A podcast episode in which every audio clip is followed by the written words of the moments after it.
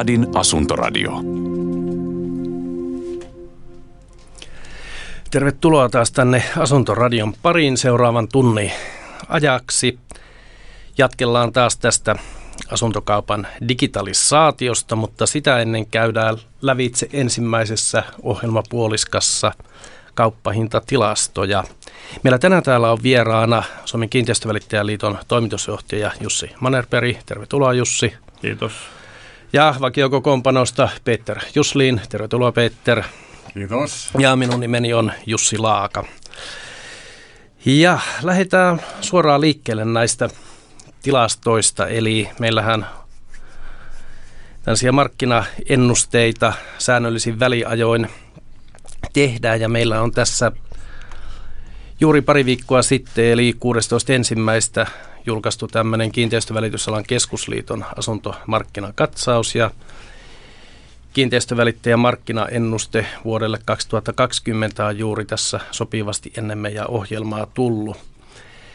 Mutta jos lähdetään tuosta markkinakatsauksesta, jossa käydään läpi vuotta 2019 liikkeelle, niin minkälaisia havaintoja Jussi vuodesta 2019 on voitu tehdä?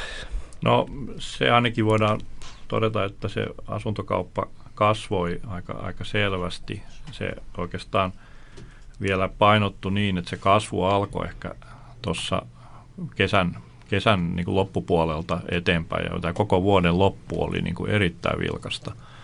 Eli se al- alkuvuosi oli vähän semmoista vielä, että sitten ei oikein oltu ihan varmoja, että miten tämä vuosi tulee menemään, mutta nyt, nyt sitten loppujen lopuksihan joulukuussakin myytiin 8 prosenttia edellistä vuotta enemmän asuntoja, mitä viime vuonna. Useimmin, tehän tämä vuodenvaihde on ollut aika hiljainen aika. Nyt se ei ollut sitä. Ja, ja se to, oikeasti koko vuosi oli 4,5 prosenttia plussalla niin kuin vanhojen asuntojen ää, ää, kaupassa. Ja, ja, ja se, se tietenkin niin kuin tarkoittaa sitä, että kyllä niin kuin ihmiset uskoo tulevaisuuteen tällä hetkellä ihan selvästi asuntokaupan volyymit on kuitenkin aika hyviä nyt tällä hetkellä verrattuna niin kuin pitkäaikaiseenkin historiaan. Joo, tuo 8 prosentin kasvu joulukuussa niin vaikuttaa aivan uskomattoman suurelta. Miten mennään tuonne historiaa taaksepäin, niin osaatko sanoa, että milloin tällaisia kasvuprosentteja, vajaan 10 prosentin kasvuprosenttia viimeksi on ollut? No, sanotaan, että kuukaustasolla, niin ehkä silloin, kun – sanotaan, että tämä alkoi väistyä tämä niin kuin meidän, ehkä se on se 2010-luvun alkupuoliskon hiljaisuus, niin silloinhan se nousu oli, oli kyllä, siis sanotaan 2000 ehkä siinä 15-16 tienoilla alkoi selvästi jo elpyyttä asuntokauppa, niin sielläkin varmasti jo yksittäisiä muista kuukausia oliko näin isoa numeroa, mutta selvästi – palauduttiin tavallaan aika nopeasti semmoiseen normaalirytmiin sieltä hiljaisuudesta. Että siellähän oli paljon, niin kuin 10-luvun alkupuolella oli just tätä isoa työttömyyttä ja oli, oli paljon erilaisia kriisejä maailmalla ja, ja sanotaan, että keskusteltiin Euroopan euron vakaudesta ja, ja ka- kaikkia mahdollisesti, jotka vaikutti niin kuin kokonaisuuteen, että ihmiset ei ollut ollenkaan niin varmoja tulevaisuudesta. Ny, nyt, nyt se usko tulevaisuuteen on ihan selvästi palannut. Joo, ja tuo vuosikasvu 4,5 prosenttia verrattuna 2018, niin se minusta kuulostaa kans varsin suurelta. Suurelta, että miten jos mennään tuohon ihan pikaisesti näihin aikaisempiin vuosiin 2018-2017, niin minkälaisia kasvuprosentteja näinä vuosina on ollut? No siis kun sanotaan, että ne on ollut, ollut selvästi pienempiä, että sanotaan, että siellä ollaan, ollaan noustu ehkä semmoista jotain parin kolmen prosentin luokkaa vuositasolla. Et se kyllä toki on nousua on ollut, mutta sanotaan, että 2018 hän oli hiukan hiljaisempi vuosi kuin 17. Että sehän laski pikkasen Joo. siitä. Että se, niin kuin sanottu, 15, 16, 17 oli ne ensimmäiset niin kuin nousun merkit. Sitten 18 vähän rauhoittu ja, ja taas sitten nyt 19 oli selvästi sitten 4,5 pinnaa plussalla. Et, et siinä toisaalta täytyy muistaa, että niin kuin – mun mielestä niin kuin me ollaan palattu normaalitilanteeseen, eikä, eikä jokainen vuosi voi olla identtinen jokaisen Joo. edellisen kanssa. Eli, eli pientä oskillointia tulee aina ja, ja, ja ny, nythän tietysti täytyy muistaa sitten, että meillä on ollut valtavan vilkas uudistuotanto koko Suomessa nyt nämä, nämä sanotaan, että edeltävät vuodet, tässä siis pari-kolme vuotta taaksepäin, ja se on toki vaikuttanut myös sitten vanhojen asuntojen kauppaan merkittävästi. Eli siellä tietysti ihmisten vanhatkin asunnot pitää myydä, ne muuttaa ja ostaa uusia, niin sitä kautta siellä, siellä se on niin kuin vetänyt mukanaan myös sitten asuntokauppaa, että sinänsä kokonaisuutena. Se, se on nyt, vaikka uusien kauppa hiukan on nyt laski, laski jo vuodelle 19, niin, niin se, silti se on ollut, ollut merkittävän korkeata. Joo. Miten jos ajatellaan, että meillä on erityyppisiä asuntoja, meillä on kerrostaloja, rivitaloja, omakotitaloja. Jos ajatellaan tuota vuotusta kasvua niin, ja näitä eri asuntotyyppejä, niin minkälaisia havaintoja siitä voitiin tehdä? No se, että omakotitalojen kauppahan on nyt selvästi, sehän kasvoi viime vuonna tosiaan yli 6 prosenttia. Joo. Ja, ja rivitalojenkin 4 prosenttia, eli se oli, se oli siinä samalla tasolla suurin piirtein kuin muu osakekauppa.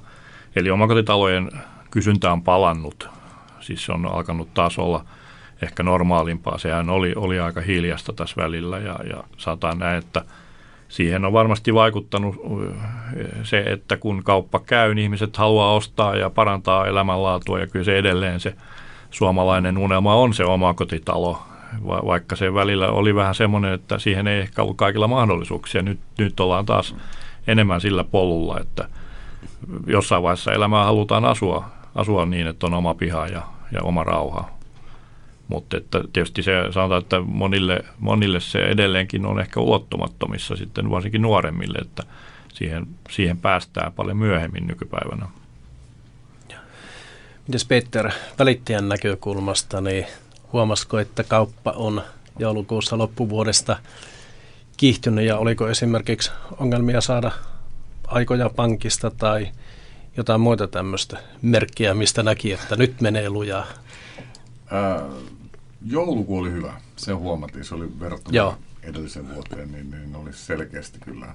Näkyy myöskin niin kuin ihan konkreettisesti kauppojen määrissä, mutta myöskin, että tulee lisää myytävää. Joo. Mikä niin on ollut sutkut rauhallista perinteisesti. Jos ajatellaan marrasjouluhu, tammikuu, kun se yleensä niin kuin ihmiset ei silloin pistä kaikki, koska on joulumielessä ja eikä käy ostamassa, koska on joulumielessä. Mutta mm-hmm. heti tammikuussa se alkaa tuo pankkien aikasaamista, joo, mutta se nyt aina silloin, kun mennään kuun loppuun, niin se on aina vaikeaa saada, koska kaikki haluaa tehdä sen kuun myöhässä, mutta ennen kuin seuraava kuu alkaa ja siinä on toiset syyt siihen sitten. Mutta ei kyllähän se ole piristynyt siinä ja se, se on ihan hauska nähdä. Et, et, et, hinnathan ei ole hirveästi nousseet, sitä ei voi mennä niin kuin sanoa. Mutta toisaalta se auttaa just siihen, että ihmiset luottaa ja voi ostaa ja sijoittaa omiin tarpeisiin, niin kuin haluaa. Entä siinä. Ja mä, en voi, mä puhun ehkä nyt enemmän mistä pääkaupungissa tuolla. Mä en voi mennä sanoa, mitä tuolla maaseudulla sitten on, koska se on vähän eri alue ja mä en tunne sitä niin hyvin. Muuta, mitä kuulee nyt sitten, mitä ketjun sisällä puhuu, niin kyllähän niin kuin, kautta rantaan on, on ollut ihan hyvä vuosi viime vuosi. Joo, ja tämmöistä epävirallista tutkimustietoa, mitä itsellä on tutkimushavaintoja, kun itselläni Facebookissa paljon kiinteistövälittäjiä kavereina ja seurailee, mitä sinne postaillaan, niin aika moni välittäjä kyllä postaili sitä, että ihan ennätysmäärä suuria kaup- tai määrällisesti, mitä kauppoja ovat tehneet viime vuonna. Että sekin korreloi näiden tehtyjen tilastojen mukaisesti. Mutta miten tuo hintakehitys sitten, Peter, josta mainittit, niin oliko tuossa tutkimuksessa, Jussi, katsottu läpi sitä, että määrät on kasvanut, mutta miten hintojen osalta oli muutoksia tullut? No sanotaan, että hinnathan on, on pysynyt niin kuin suht järkevä. Sanotaan, että ne on, ne, siellä ei ole mitään sellaista kovin voimakasta niin kuin puoleen tai toiseen muutosta, Joo. mutta oikeastaan vielä tuossa yksi sellainen, tuohon palatakseni äkkiä tuohon kaupan volyymiin, niin siis korkotaso on niin alhainen tässä, Joo. että se, se on niin kuin se yksi merkittävä tekijä se, että jos meillä on hyvä kysyntä ja meillä on kor, korkotaso niin kuin on yksi sen tae ja, ja se, nä, nyt viimeisten ennusteiden mukaan se näyttää siltä, että tämä jatkuu tämä tämmöinen Joo. matalan korkotason aika niin kuin hyvinkin Kyllä. pitkään. Joo. Et siitä viimeksi just eilen asuntomarkkinat seminaarissa oli, oli se, että se on, se on myös sijoittajille houkuttelevaa – koska korkotaso on alhainen, että silloin eh, se, se myös omalta osaltaan Joo. vaikuttaa asuntokaupan volyymiin. Että siellä on monia syitä, mitkä niin. tukee tätä tilannetta tällä hetkellä, että se on, tämä jatkuu tämmöisenä, että Ja, ja onneksi näin, koska, koska kuitenkin oli aika monta vuotta semmoista, että oli aika hiljasta ja moni ihminen ei päässyt vaihtamaan asuntoa mm-hmm. sen takia, että siinä, siinä se ketju ei niin kuin liikkunut tavallaan. Mutta hintataso, siis kyllähän meillä hin, hinnoissa niin, niin kyllä se seurailee aika pitkälti sitä, että missä se kysyntä on kovinta, niin siellä toki hinnat nousee. Joo. Ja totta kai pääkaupunkiseutu on, on se, mikä jo, niin kuin omalta osaltaan johtaa sitä hintakehitystä, että siellä se no, nousu on voimakkainta, koska tänne on paljon tulijoita ja, ja sitten kuitenkin kysyntä on jopa suurempaa kuin tarjonta, että tällä hetkellä jopa on semmoinen tilanne, että, että on, niin kuin, että on vähän niin kuin välittäjät jo sanoa, että ei oikein tahdo olla niin kuin riittävästi semmoisia kohteita ja vaikea löytää myytäviä, kun ostajat on, etsii kovasti niin kuin mm. just keskusta-alueita, niin ne myydään hyvin nopeasti ja se toki tietenkin vaikuttaa siihen, että hintataso edelleen nousee. Ja, ja, mutta tämä on niin kuin Helsinki on semmoinen, tai tämä pääkaupunkiseutu on semmoinen, että siellä tämä varmasti kehitys jatkuu aina, niin se jatkuu muissakin pääkaupungeissa niin kuin maailmassa, että se on, se on ihan oma alueensa suhteessa tähän muuhun Suomeen. Muu Suomihan on ollut aika rauhallista se hintakesityksen mm. suhteen, että siellä ne muutokset on tosi lieviä ja, ja vähän kaupungista riippuen, niin aina se on jossain se voi olla jopa hiukan laskevakin se hintakehitys sitten keskimäärin. Joo. Tässä katson tämä KVKLn tiedotetta hinnoista, niin näyttäisi lukevan näitä hinnat kehittyvät tasaisesti vuonna 2019. Eli vanhojen kerrostaloasuntojen hintojen kehitys oli vuonna 2019 hyvin tasaista. Keskusliiton vuosiindeksin mukaan Helsingissä hinnat nousivat vuodessa 3,1 prosenttia, Espoossa hinnat nousivat 0,8 prosenttia – Vantaalla 0,3 prosenttia, Turussa hinnat nousivat vuodessa prosentilla, Tampereella 2,6 ja Oulussa 1,6. Eli tässä tosiaan, niin kuin mainitsitkin Jussi, niin tuo Helsinki pomppaa siitä ihan omille luvuille, mutta Tampereella yllättävää kova nousu verrattuna muihin paikkoihin, eli 2,6. Että osaatko sanoa, mistä se johtuu? No Tampere on kuitenkin yksi näistä kolmesta kasvukeskuksesta, että kyllä siellä, siellä, se, se, siellä on myös voimakas uudistuotanto. Se omalta osaltaan vaikuttaa hintoihin. Mutta tässäkin niin kuin aina kun katsotaan keskimääräisiä hintoja, täytyy muistaa, että mitä siellä on sitten sisällä, että onko, Joo on, onko niin kuin mistä alueelta. Yleensähän myydään niistä suosituimmista alueista, jossa sitten se hintataso nousee. Ja taas sitten ne alueet, joissa ehkä kysyntä ei ole niin korkeata, niin niitä myydään vähemmän, jolloin se hintataso nousee. Että e, e, keskiarvohinnat on aina hyvin niin kuin sellainen mielestäni niin kuin epämääräinen tekijä, mm-hmm. te, termi kyllä puhua pitäisi paljon tarkemmin mennä sit katsomaan yksittäisiä alueita, missä ja jossain se nousu voi olla hyvinkin voimakasta, jossain taas sitten laskevaa. Joo. Jopa, jopa tämmöisten niin kuin kaupunki- kasvukeskusten sisälläkin, niin, niin siellä on hyvin suuria eroja siinä, mitä se hinta, hintataso kehittyy. Ja, Kyllä. ja, ja, ja se on, tämä on ihan normaalia. Tämä on asuntomarkkina, näin se toimii. Se on, se on markkinataloutta. Kyllä, ja tuo 2019 vuosi, niin kuin tässä on käyty läpi, oli hyvä mutta jos siirretään katsetta tulevaisuuteen, eli alkaneeseen vuoteen 2020, eli Suomen kiinteistövälittäjän liitto on tehnyt markkinaennusteen alkuvuodelle 2020. Niin kerrotko, jos se taustaksi ensin vähän, että mikä on tämä Suomen kiinteistövälittäjän liiton markkinaennuste, eli millä tavalla se tehdään ja tietysti mikä ennuste ei ole tai tulevasta kehityksestä, mutta näitä ennusteita, kun on aikaisemmin tehty, niin mikä on näiden osuma no, prosentti ollut?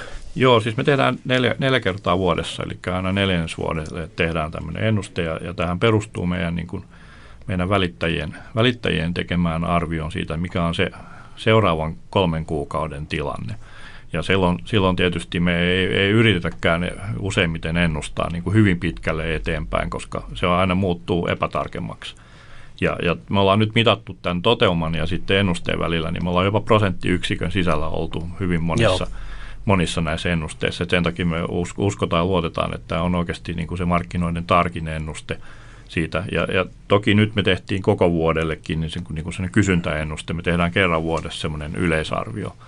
Ja, ja sekin on nyt, nyt, nyt sitten ollut käytettävissä, mutta että kyllähän tämä niin kuin näyttää tosi mielenkiintoiselta nyt tämä analyysi, että meillähän on tuo kentässä on 1600 välittäjää, että sieltä kyllä niin kuin jokaisesta pienestäkin paikkakunnasta jo, joku antaa oman arvionsa, jo, jo, jo, kertoo sitten, että mitä, mitä mieltä he on heidän paikallisesta ja sitten yhdistetään tämmöiseen vähän reiluun kymmeneen niin kuin pääalueeseen nämä ennusteet, sit, mitä me julkaistaan, mutta toki me tietysti kerrotaan yleensä tässä ennusteessa myös sitten kaupunkikohtaisesti, mitä siellä tapahtuu, minkälaisia, minkälaisia esimerkiksi työpaikkatilanteen vaikutuksia siellä on ja, ja kysyntää, että se on hyvin pitkälti tämä on tämmöistä teo, teollisuuden, teollisuuden tota, uutisten vetosta usein tämä asuntomarkkina pienemmillä alueilla varsinkin. Ennen kuin mennään näihin yksityiskohtiin tuosta ennusteesta 2020, niin minkälaiset päälinjat näyttäisi olevan tuon teidän tekemän tutkimuksen mukaisesti alkuvuoteen 2020? No kyllä siis ää, alkuvuoden ennusteessa niin selvästi näkyy se, että tämä vuoden, niin kuin viime vuoden lopun tilanne, niin se näyttäisi jatkuvan.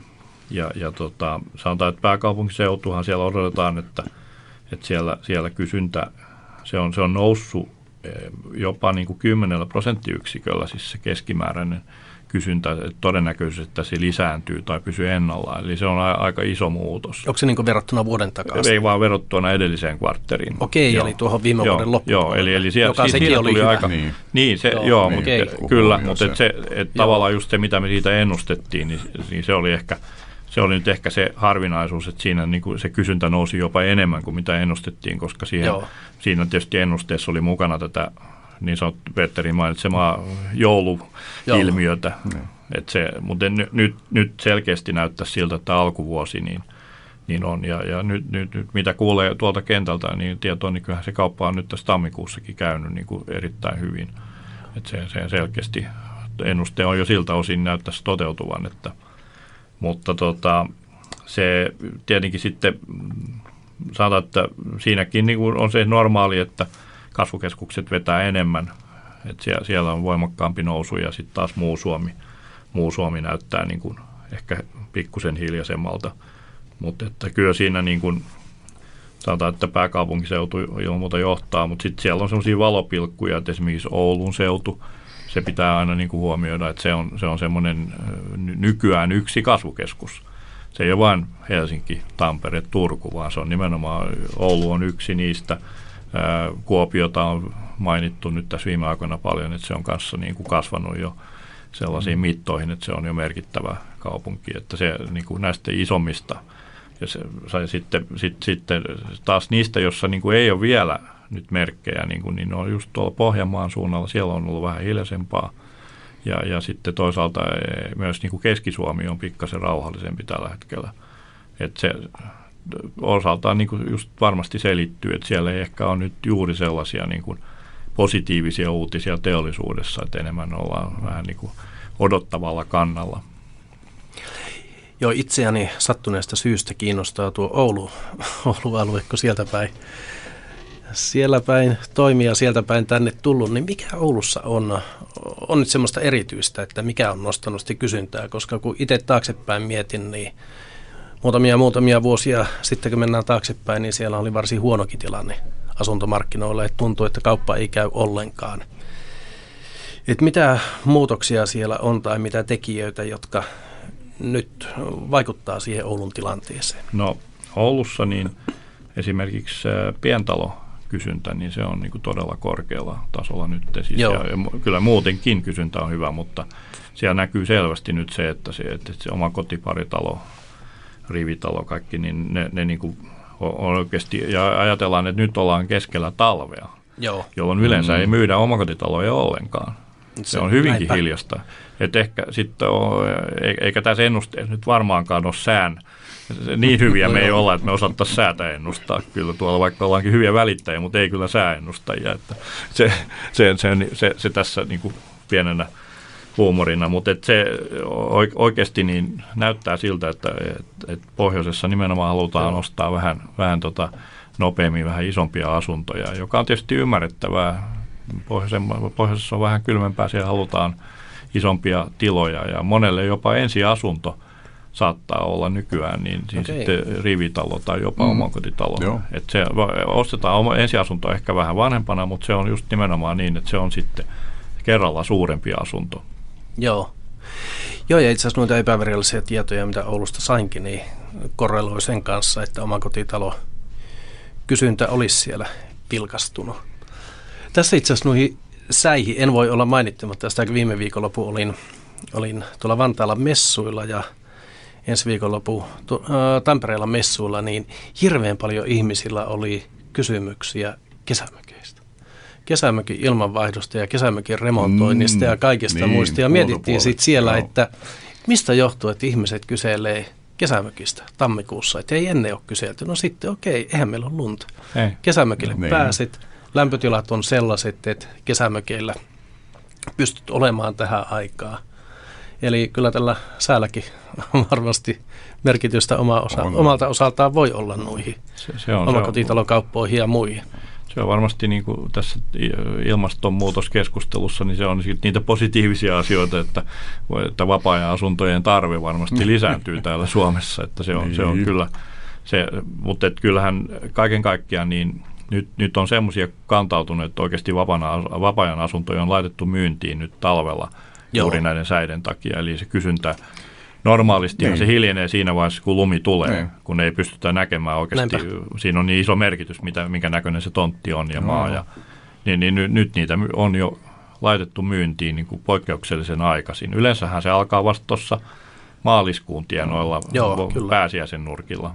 Varsinkin täällä etelä kun pystyy käyttämään kohta vuoden ympäri niitäkin. Mulla on tuttuja, jotka niin venekausi on alkanut jo, niin kuin ne on laittanut Joo veneen menemään.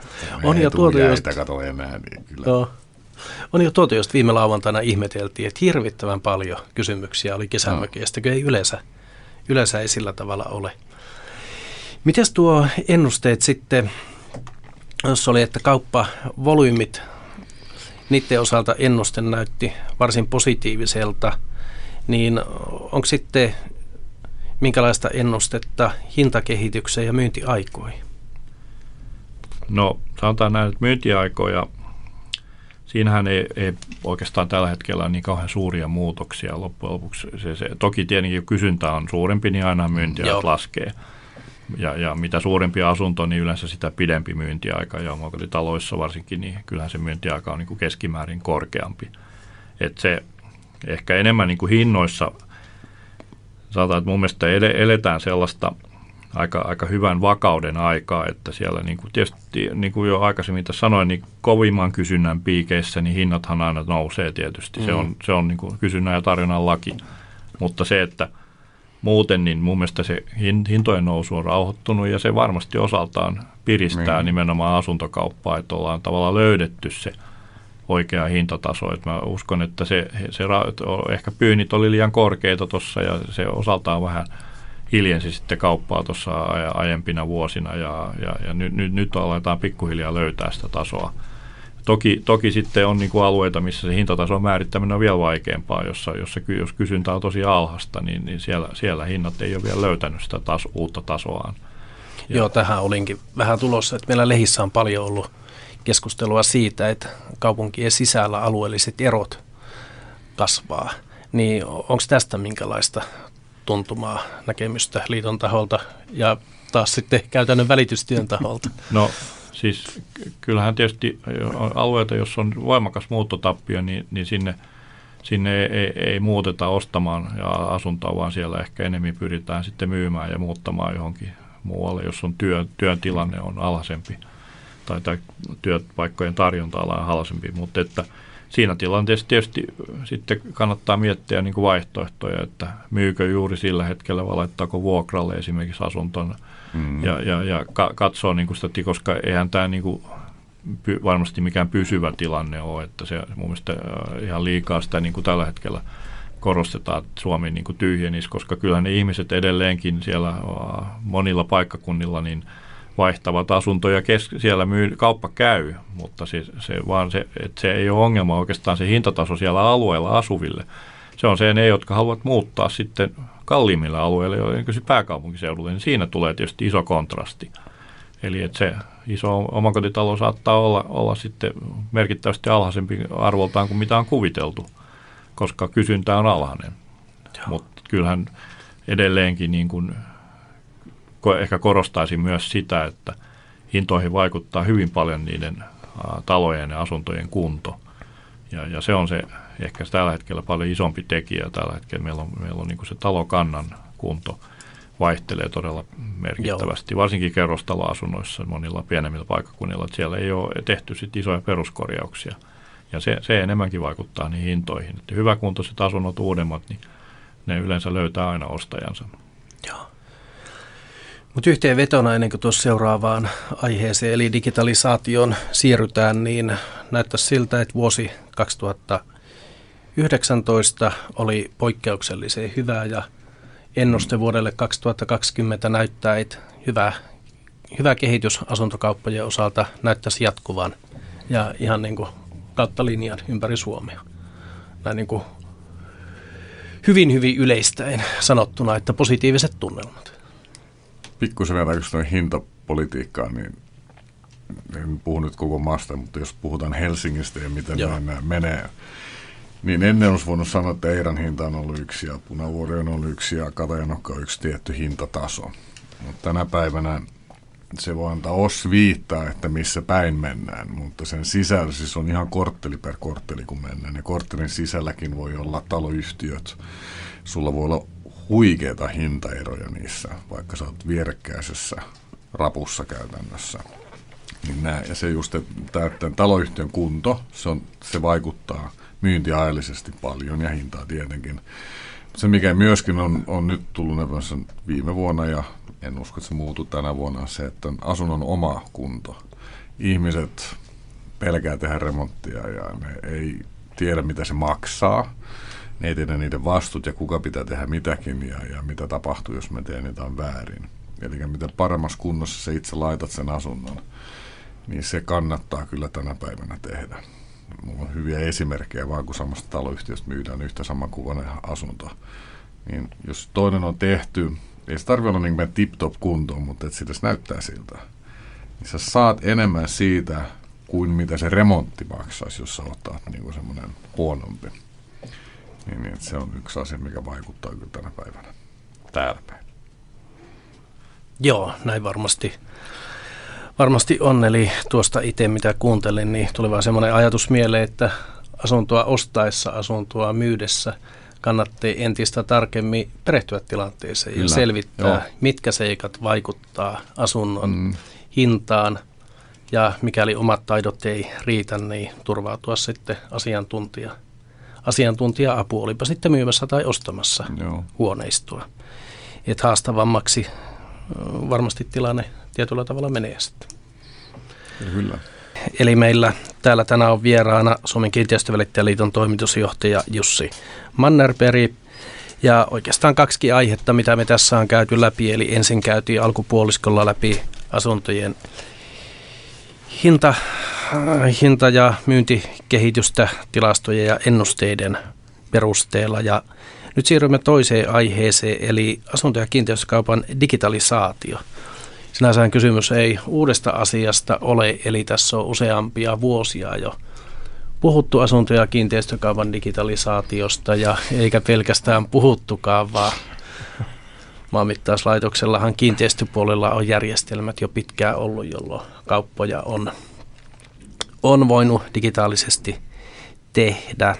Mutta ehkä eh, tiettyä nostetta on viime syksynä sitten saatu, kun meillä on tämä ASREC tuloillaan ja on sitten näitä ensimmäisiä digitaalisia kauppoja tehty ja nousee sitten koko ajan enemmän, enemmän lehtiotsikoihinkin tämä tuleva digitalisaatio. Mutta mites Jussi Suomen kiinteistövälttien liiton puolelta ajatukset digitalisaatiosta? No siinä ollaan tietysti oikeasti niin kuin vielä ihan oikeasti alkutaipaleella, että mitä, mitä tämä niin tuo sitten käytännössä tähän välittäjän elämään ja, ja myös asuntokauppaa tekevien mm. ihmisten elämään. Mutta että e, e, se lainsäädäntöhän nyt on meillä ollut voimassa jo, jo tässä niin kuin vuoden verran.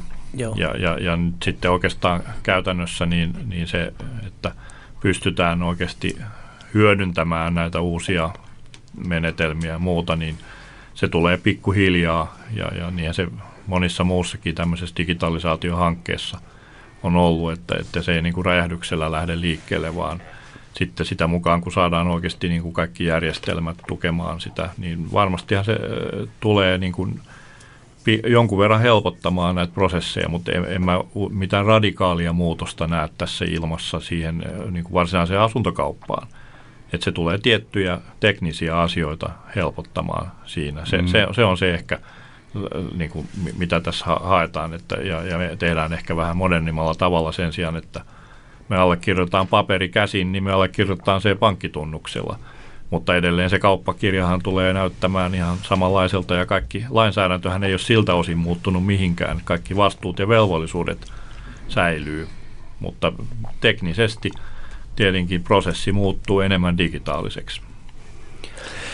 Jo näinhän se tosiaan on, että tuo digitaalisuus ei sinänsä ostajan myyjän oikeuksia ja velvollisuuksia ei millään tavalla vaikuta, vaan puhutaan vaan siitä tavasta, että miten kauppoja voidaan tehdä. Minkälaisia ajatuksia, Petteri? Me ollaan tästä keskusteltu välillä. no, muutaman kerran. Ei, se on ihan hyvä asia, että se tulee. Ja, ja, ja niin kuin todettiin tässä aikaisemmin, niin me ollaan ihan alkuvaiheessa vielä, että eihän täällä niin kuin mitään järkyttävää muutoksia tai ei ole monet edes päässyt kokeilemaan sitä, koska niitä ei ole pystytty tekemään. Mutta joo, siihen se menee, se on hyvä, että se menee. Eli lähinnä, että me ei tarvitse istua samassa huoneessa, kun tehdään se kauppa. Se on hyvä, ja sitten kun me päästään niin pitkälle, että ne kaikki on vielä sähköisessä muodossa noin, niin se tulee oikeasti, siihen mä luotan, että se helpottaa. Ja se kontrolli varsinkin kaikkien niin osapuolten välillä, pankkien ja myyjän ja ostajien, näet tietää, missä menee mitäkin. Ja kun sä mainitsit sen Asrekin, niin no sehän nyt pitäisi olla valmis siis jos, mutta mehän tullaan siihen seuraavaan vaiheeseen sitten, mikä edesauttaa edelleen tätä. Milloin päästään niin pitkälle toivottavasti jossain vaiheessa, että isännöitsijätodistukset ja muuta, niin saadaan nappia painamalla. Mutta se voi kestää jonkin aikaa. Joo. Miten näyttää välittäjän työn kannalta tämän digitalisaation, että tuleeko se muuttamaan välittäjän työtä tuoko se jotain uusia mahdollisuuksia? Onko se enemmänkin mahdollisuus kuin uhka tai miten teillä on ajatukset siitä? No eihän se missään nimessä ole uhka. Se on nimenomaan ehkä, niin kuin sanottu, niin välittäjän työkalut muuttuvat ja, ja, ja se työnkuvassa, niin ehkä se pieni osa, joka on käytetty siihen varsinaiseen, siihen lopulliseen asuntokaupan niin, kuin niin sanottuun tekniseen vaiheeseen, eli siihen, että se, se, se toteutetaan se mm. kauppa, niin siihenhän se vaikuttaa siihen prosessiin, mutta eihän se sinänsä välittäjän työtä muuta.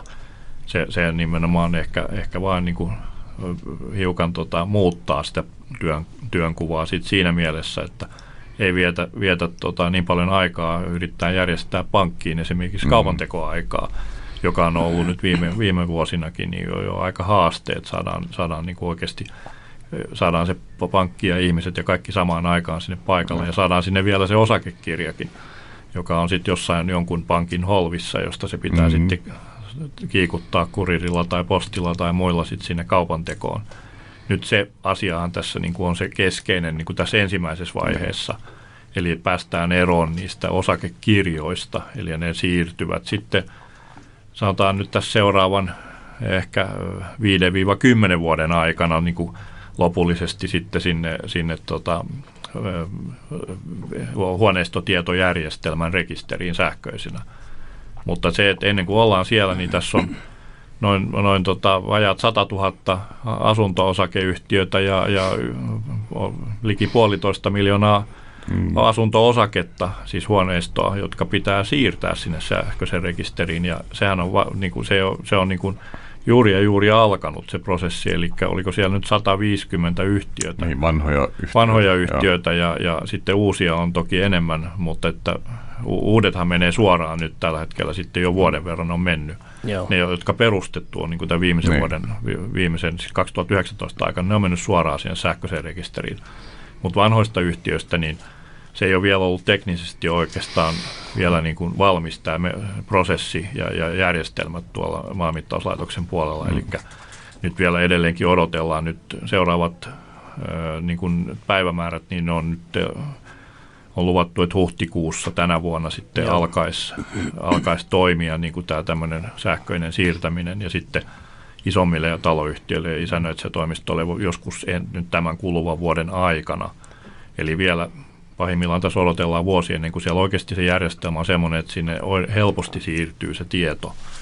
Ja sen jälkeen sitten vasta alkaa siirtyä ne osakkeet. Eli ensin pitää siirtää osakeluettelot ja se koko niin kuin yhtiön mm-hmm. tieto. Sen jälkeen sitten lakihan edellyttää, että jos siitä tehdään kauppa – osa, asunto-osakkeesta, joka, jonka huoneisto tiedot, tai siis joka osakeluettelo on siirretty järjestelmään, niin se on pakko sitten viedä sinne sähköiseen rekisteriin. Ja, ja tämä on niinku se polku, eli siinä mielessä niin, niin ollaan oikeasti ihan alkutekijöissä vasta. Tämä on nyt sit se, se tietopankkipuoli. Sitten erikseen on tietysti se, että kaupan käyntiähän voidaan, voidaan tietysti tehdä sähköisesti nytkin jo, mutta se sekin yleistyy varmasti vasta sitten voimakkaammin siinä vaiheessa, kun koko tämä järjestelmä toimii oikeasti sähköisesti. Eli, eli niin. se, se, se varmasti tässä, tässä on, pikkuhiljaa mennään sinne suuntaan, mutta että, mutta että, että odotukset on ollut ehkä paljon nopeammat ja, ja välittäjäkenttäkin, niin kuin tästä tähän valmistauduttiin jo pari vuotta sitten ja sitten nyt, nyt, nyt on enemmänkin vaan niin kuin menty ehkä jo sellaisen rauhallisen, rauhallisen positiivisen odotuksen moodiin. Joo. Ja tämähän on vain yksi osa siis koko asia nyt, tämä digitaalinen, se mikä mun mielestä ehkä enemmän tulee vaikuttaa meidän töihin, työasioihin, on, on mitä mahdollisuuksia siis digitalisaatio ylipäätänsä tuo. Siis me puhutaan somemaailman ja, ja markkinointi ja kaikki nämä. Mm. Tämä ASVEC ja nämä, nämähän on käytännön asioita. Kyllä. Ja ne ei muuta meidän, niin kuin, se muuttaa vain meidän työtapa se ei muuta, miten me myydään jotain tai me, mitä me välitetään, vaan tämä on se, että sen sijaan, että me ollaan tehty, koska kauppakirjaa me tehdään edelleen. Se vaan menee sähköiseen muotoon ja se allekirjoitetaan sähköisesti. Mutta, ja osakekirjan siirrot ne on kaikki tämmöisiä käytännön asioita. Mutta se, mikä mun mielestä digilisa- digilisaatio ylipäätänsä tuo meille mahdollisuuksia paljon, on, on just mitä kaikkea teknisesti me voidaan käyttää, kun me markkinoidaan ja myydään ja päästään virtuaaliseen esittelyihin ja näihin. Ja tietenkin ne tuo sitten, jotkut asiat voi tuoda jotain juridiikan ongelmia kanssa mukana sitten, että kun, kun tällä hetkellä hyvät välitystapan mukaan meidän pitää esitellä sitä asuntoa, niin kuin se tässä näyttää niin kuin silleen, että voit käydä vähän niin kuin, mitä on mm. missäkin. No, jos me siirrytään kokonaisuuden virtuaalimaailmaan, mikä on joidenkin ihmisten niin kuin skenaario, että tulee menee siihen, niin, niin se tuo tiettyjä haasteita, mutta mahdollisuuksia ihan mielettömästi mukaan. Ja näihin, näistä mä tykkään sen. Mä oon ihan niiden puolella. Ei Joo, siinä tietyllä tavalla meillä tekniikka nyt on olemassakin siihen, että pystyttäisiin virtuaaliesittelyjä tekemään ja niitä tehdäänkin tietyllä tasolla. Mm, Mutta tosiaan tästä muusta digitalisaatiosta, mistä sanoit ja mitä välitystoiminnan mm. kannalta, niin siitä, joka on enemmän kiinnostunut, niin kannattaa kuunnella meidän edellinen Joo. lähetys, missä käytiin läpi ikään kuin digitaalisen markkinoinnin keinoja. Mm. Mutta joo, tähän, tuo oli hyvä pointti, mitä kumpikin on tuossa tuonut esille, että se digitalisaatio, että ollaan ihan alussa ja näinhän se on, että me ollaan ihan alkuvaiheilla, vaiheessa siinä. Mutta sitten, että se tuo tietynlaisia mahdollisuuksia. Mikä on teidän näkemys siitä, että mahdollistaako se kiinteistövälityspuolelle uudenlaisia liiketoimintamalleja? Sä nyt tehdä etänä kaikki siis. Ja video, mietin, videon kautta. Miten te näette, no, näette sen asian? Siis mun mielestä niin, niin kyllähän tässä niin kuin puhutaan niin, kuin niin sanotusti just niin kuin mä sanoin, niin on työkaluja. Mm-hmm. Se perinteinen myyminen ja asunnon esittely ja, ja se niin kuin ihmiset on ostamassa kotia, niin, niin siinä kohdassa kyllähän se koti niin kuin pitää aistia ja nähdä ja kuulla ja, ja tuntea. Et siis se on se ihmisen, niin kuin, no. kaikki aistit pitää olla käytössä siinä ja, ja kyllä niin kuin, silmät, korva ja nenä, niin ne on tärkeitä siinä vaiheessa, että silmät tulee osittain kyllä jo, hoidettua tämmöisellä tietysti digitalisaatiolla, mutta se on ehkä enemmän se helpottaa, että voi selata sitä valikoimaa nopeammin ja katsoa, että keskittyä sitten siihen oikeaan unelmakotiinsa. Mutta, mutta että kyllä tämä digitalisaatio totta kai tämä tuo niin kuin mahdollisuuksia meille esimerkiksi siihen, että, että voidaan niin kuin sitä teknistä tietoa niistä asunnoista – nopeammin ja paremmin ja luotettavammin niin kuin välittää niille ostajille. Eli se on yksi sellainen, mikä tässähän on vasta menossa tässä, mm-hmm. tässä tota, huoneistotietojärjestelmähankkeessa. Siis sehän on se vaihe kaksi, jota vasta nyt niin kuin, tavallaan on, on suunniteltu ja, ja, ja tarkemmin määritelty, mitä se pitää sisällään. Eli siellähän tulee nimenomaan tämä taloyhtiöiden niin kuin tekninen ja, ja, ja toisaalta taloudellinen tieto olemaan sitten se, jota sinne pyritään saamaan. Mutta siinä on nyt, mm, siis niin kuin kaikissa tämmöisissä, niin, niin on aika isojakin niin kuin haasteita vielä siinä, että, että sitten on, on todella paljon – isännöitsijät esimerkiksi tuolla pitkin Suomea, ja, jotka hoitaa erilaisia yhtiöitä, niin ne pitää kaikki saada puhumaan sitä samaa kieltä. Mm. Ja ne pitää saada samanlaiset tekniset järjestelmät, jotta ne pystyy viemään sen tiedon johonkin keskitettyyn tota, niin kuin tietopankki, joka on tietysti tämä huoneistotietojärjestelmä. Ja, ja tästähän nyt paljon puhutaan just, että ostaja ei välttämättä ole se asiantuntija, se ei ymmärrä välttämättä, että mitä, mitä se taloyhtiö pitää niin kuin sisällään. Että tämän tiedon parantaminen varmasti parantaisi niin kuin kaiken kaikkiaan ihmisten niin kuin semmoista luottamusta siinä asuntokaupassa, että ne tietää, mitä ne ostaa. Ja, ja monihan ei ole asiantuntija lukemaan niitä taloyhtiön papereita. Näinpä. Et se, sitä koitetaan tietysti tuoda niin kuin paremmin esille ja, ja mä uskon, että hyvät välittäjät on e, eteviä siinä, että ne, ne oikeasti osaa myös sitten niin kuin kertoa siitä tiedosta paremmin ja tarkemmin ja, ja yhtä lailla erittäin tärkeä sidosryhmä tässä on isännöitsijät. Mutta sitten meillä on todella valtava määrä taloyhtiöitä Suomessa, jossa ei ole isännöitsijöitä. Joo. Ja, ja nekin pitää saada mukaan tähän järjestelmään mm. luotettavasti. Ja, eli, eli ollaan tekemässä isoa hanketta, joka tulee varmasti viemään kyllä enemmän kuin no, aikaa kuin mitä uskotaan. Joo, ja meillähän kokonaisuutena tuo digitaalinen uudistus, mitä nyt tehdään, niin sehän on todella todella suuri. Eli siinä käytännössä kerätään omistajatiedot, mm. panttaustiedot, tekniset tiedot, verotustiedot, myyntihintatiedot. No. Eli käytännössä kaikki se tieto, mikä liittyy asunnon vaihdantaan, omistamiseen, ylläpitämiseen, kerätään digitaaliseen, digitaaliseen muotoon. Missä varmasti yhtenä hyvänä puolena on se, että sehän parantaa laatua, lisää sitä tiedon saatavuutta, mitä esimerkiksi asunnon omistamiseen tai asunnon vaihdantaa saadaan. Ja itse näkisin sen, että se ehkä enemmän korostaa sitten välittäjän tämmöistä asiantuntijuusroolia, mitä nyt hyvät välittäjät tälläkin hetkellä tekee, mutta mahdollistaa sen, että se välittäjä pystyy sen lisäarvon tuomaan nimenomaan sillä asiantuntemuksella, että kokoaa ne tiedot, avaa ne tiedot, pystyy paremmin, paremmin palvelemaan asiakasta. Kyllä. Vai olenko ei, oikealla linjalla? Joo, joo, siis kyllä, kyllä.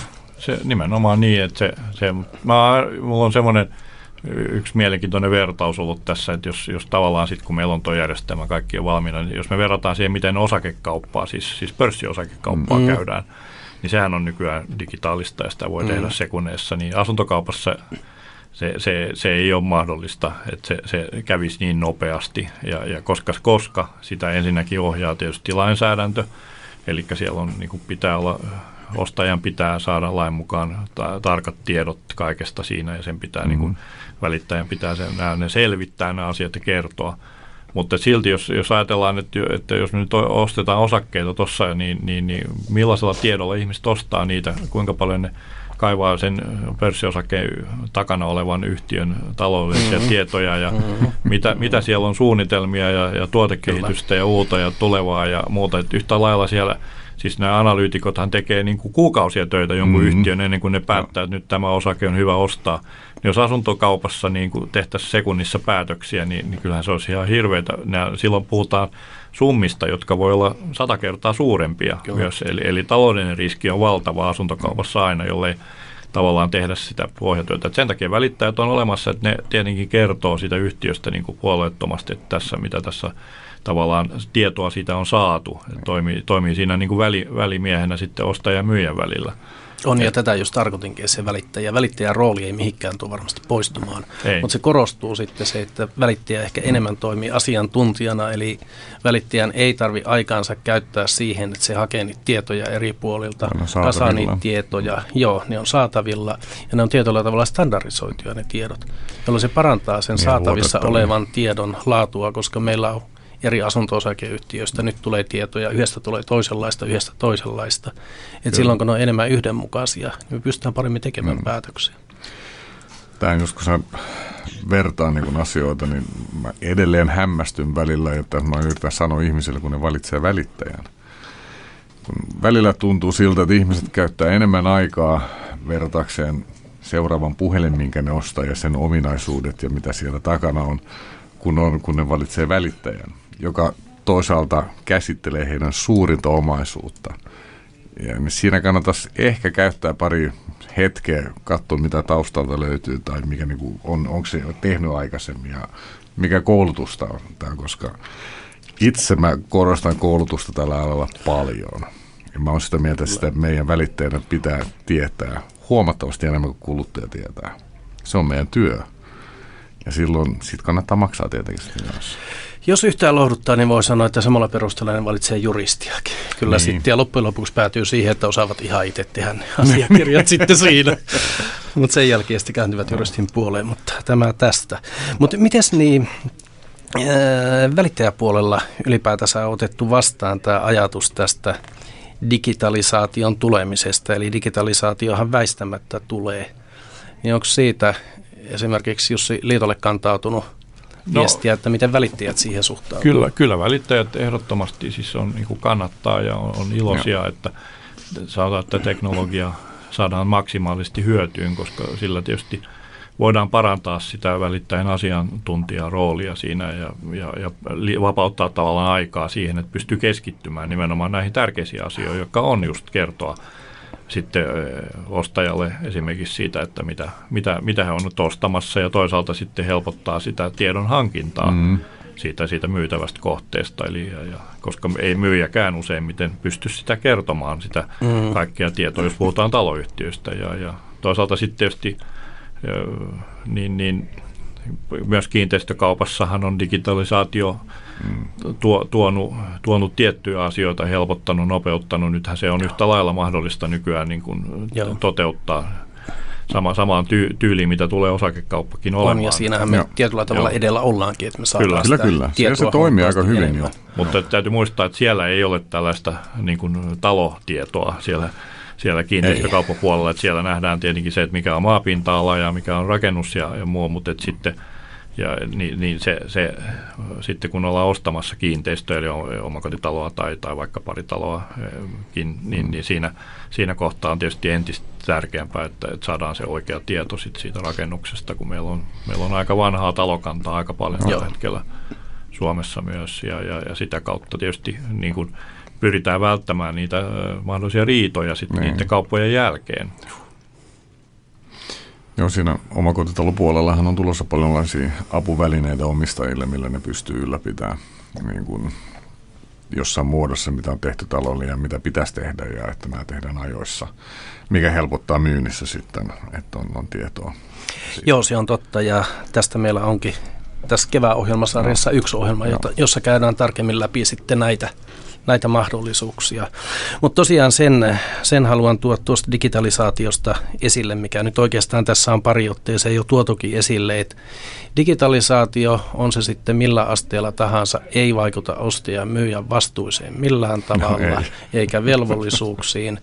Eli vaikka me kuinka voidaan tehdä kaupat digitaalisesti, niin ehdoton edellytys on sille, että – Ostaja käy tutustumassa huolellisesti mm-hmm. siihen kohteeseen ja selvittää, mitä on ostamassa, olipa sitten asunto-osakkeesta tai kiinteistöstä kysymys. Ja taas myyjä sitten kertoo rehellisesti kaikki tiedot siitä myytävästä mm. kohteesta. Eli tällainen tietynlainen, voisi sanoa, että muuten kuin netin tai sähköisiä viestimien kautta välillä tapahtuva kommunikointi, niin se ei ole riittävää, vaan aina pitää tutustua siihen kohteeseen. Kyllä. Sun pitää niin kyllä yksinkertaisesti tietää, mitä sä myyt ja mitä sä ostat. Se on niin kuin hyvä peruskohta tai peruslähtökohta. Joo, ja siihen tuo digitalisaatio ei, ei millään tavalla vaikuta, vaan ei vaan vaan tietyllä tavalla edesauttaa mm. auttaa sitä. Joo, tuo aikaisempi kysymys, mitä kyseli, että miten välittäjät tällä hetkellä suhtautuu asiaan, niin nythän meillä ehkä enemmän on tietoa siitä, että mitä se digitalisaatio käytännössä tarkoittaa ja mit, missä aikataulussa me ollaan menossa. Eli mitään ei tapahdu nopeasti, nopeita muutoksia ei ole tulossa ja tiedetään, että mitä meillä nyt on tulossa. Tuossa sellaisia vanhoja omia koulutusmateriaaleja läpi ja mä katoin, että kolme vuotta sitten 2017 keväällä järjestin koulutuskierroksen kiinteistövälittäjille digitalisaatiosta. Vastaanotto silloin oli murskaa. kun ei ollut oikeastaan kenelläkään tietoa, että mitä se käytännössä on, vaan, vaan tulee. Siellä kun luennoi se oma aikani, niin suut loksahti auki ja silmät pyöreänä ja parhaimmat sanoivat, että epäs tästä nyt suuntaavat tuonne kortiston puolelle, mutta onneksi näin ei käynyt. Että silloin ennakkoluulet ja vastustus oli suuri, mutta näinhän se on, että kun meillä ei ole tietoa asiasta. Niin, niin. kyllä, kyllä, se että se on mielestä ne, jotka on, jos ajatellaan osakekauppaa, jotka on tehnyt autokauppaa viime aikoina, niin siinä on mm. aika hyvä vertauskohta. Että siellähän on, on niin. niin kuin, juuri si- si- siirrytty siihen, että sulla on tavallaan se sähköinen mahdollisuus olla siirtokoodia ja muuta. Siinä on yksi semmoinen niin kuin käytännön ala, jossa on menty vähän samantyyppiseen niin kuin itse siinä transaktiossa. Että se on sitä vähän helpottanut ja nopeuttanut, ei tarvitse ihan niin monta paperia täyttää enää ja, ja voi hyväksyä pankkitunnuksilla. Mutta että ei, ei se millään tavalla muuttanut sitä, että se auto pitää tarkastaa ennen kuin sen ostaa. Ja, ja, ja Kyllä. Se ja, se, ja no, vastuuthan on vaan kasvanut My. oikeastaan Kyllä. myyjillä. Että, ja niinhän se on asuntokaupassakin, että myyjän, myyjän, myyjän vastuu on todella korkea siitä mm. myytävästä kohteesta ja Joo. tietysti asuntokaupassa, mutta erityisesti kiinteistökaupassa. Mm. Ja, ja sitten toisaalta taas sitten isännöitsijän rooli on erittäin tärkeä. Se on tosi tärkeää, että on hyviä ammattitaitoisia isännöitsijöitä taloyhtiöillä. Että, ja sitten tietysti var, varsinkin sitten se välittäjän rooli niin kuin korostuu tässä, että kyllä. Et, et, en, en kyllä niin kuin, jos, jos olisin niin kuin ostamassa itse, niin kyllä se niin kuin suoraan ostaa ihmiseltä. Ihmettelen jo, jo, ihmisiä, jotka uskaltaa oikeasti käydä kauppaan niin kuin suoraan niin kuin myyjä ja ostaja välillä. Että kyllä se välittäjä kuitenkin tuntee sen lainsäädännön niin paljon paremmin, että mitä siinä pitää selvittää. On jo tuntee ne asiakirjat, mitkä siinä kaupassa pitää kyllä. olla, että mitä pitää hankkia. Mm-hmm. Osaa lukea niitä, osaa tulkita niitä. Juuri niin. Että se, se työ, mitä välittäjä tekee niin kuin siinä asuntokaupassa ja taustalla, niin sehän ei näy ulospäin. Mm-hmm. Se on todella valtava määrä siis tunteja, mitä tehdään ja ja juuri sitä, että se osaa tehdä oikeita asiat, ei käytä asia aikaa väärin asioihin siinä mm. asuntokaupan. Niin. Niin. Et, et se, se on sitten, että tavallaan moni, monista ja, ja se on aina semmoinen, josta niin kuin keskustellaan ja kiistellään, mutta se, se, se on, sitä on vaikea tuoda niin kuin esille, koska se on, se on juuri sitä ammattilaisen tekemistä, että ei me itse korjata meidän hampaitakaan. Mm. Joo, ja tuo autokauppavertaus oli äärimmäisen hyvä, koska sehän toteutetaan käytännössä ihan samalla tavalla se kauppavaihe kuin miten tämmöinen digitaalinen asunto- tai kiinteistökauppa tehdään. Mutta sitä ennenhän siinä on käyty ne kauppaneuvotteluvaiheet, tutustuttu siihen mm. kaupan kohteeseen, sovittu ehkä, että mitä lisävarusteita siihen tulee ja kuka korjaa ja mitä tehdään ja mitä Nimenomaan. laitetaan. Eli no. käytännössä se kaikki ennalta tehtävä työ, valmistelutyö, on tehty siinä nimenomaan ennen, ennen kuin tullaan siihen digitaaliseen vaiheeseen. Ja digitalisaatiossahan puhutaan nimenomaan tästä loppuvaiheesta, eli saadaan vaan klousattua kauppa, jonka sisältö ja valmistelu on tehty no. jo ennen sitä. Näin on. Joo, mutta meillä taas alkaa tässä aika, aika rientämään tuonne loppua kohden, eli ehkä taas pienenä yhteenvetona tästä digitalisaatiosta voisi sanoa, että kenenkään välittäjän tai isännöitsijä ei tarvi olla huolissa vielä, mikäli digitalisaatio ei ole hypännyt tässä vaiheessa mukaan, koska meillä oikeastaan kelkkaa ei ole lähtenyt kunnolla liikkeellekään, mihin pystyisi mukaan hyppäämään. Että asiaan ehtii, ehtii hyvin tässä perehtyä ja digitalisaatio on aluillaan ja no, tai tulee tulevina vuosina sitten – kehittymään hyvinkin, hyvinkin paljon ja muuttamaan tätä meidän mahdollisuuksia, miten kauppaa voidaan tehdä. Ja tässä kevään asuntoradio-ohjelmasarjassa käydään oikeastaan läpi näitä kaikkia digitalisaation vaiheita. Seuraavana, seuraavassa ohjelmassa, kahdessa seuraavassa ohjelmassa tullaan kuuntelemaan, kuulemaan vieraina alustoja, jotka mahdollistaa tämmöisen digitaalisen kaupankäynnin, mm. eli tullaan kuulemaan DIASI-järjestelmästä ja asiakastiedon järjestelmästä, eli ihan käytännön tasolla sitä, että miten tällä hetkellä digitaalisia kauppoja on tehty, mitä se tarkoittaa käytännön tasolla ja miten tulevaisuudessa tulee, tulee sitten asiat muuttumaan. Ja näitä ohjelmia on kuunneltavissa sieltä osoitteesta www.asuntoradio.fi sekä myös Spotifyn puolella – ja tässä vaiheessa kiittelen vierastamme Jussi Mannerperia, eli kiitos, että tulit tänne vieraaksi. Kiitos. Ja kiitokset myös Petterille ja kaikille, kaikille kuulijoille oikein hyvää viikonloppua. Eli jatkellaan tästä aiheesta sitten seuraavassa ohjelmassa. Kiitos ja viikonloppuja.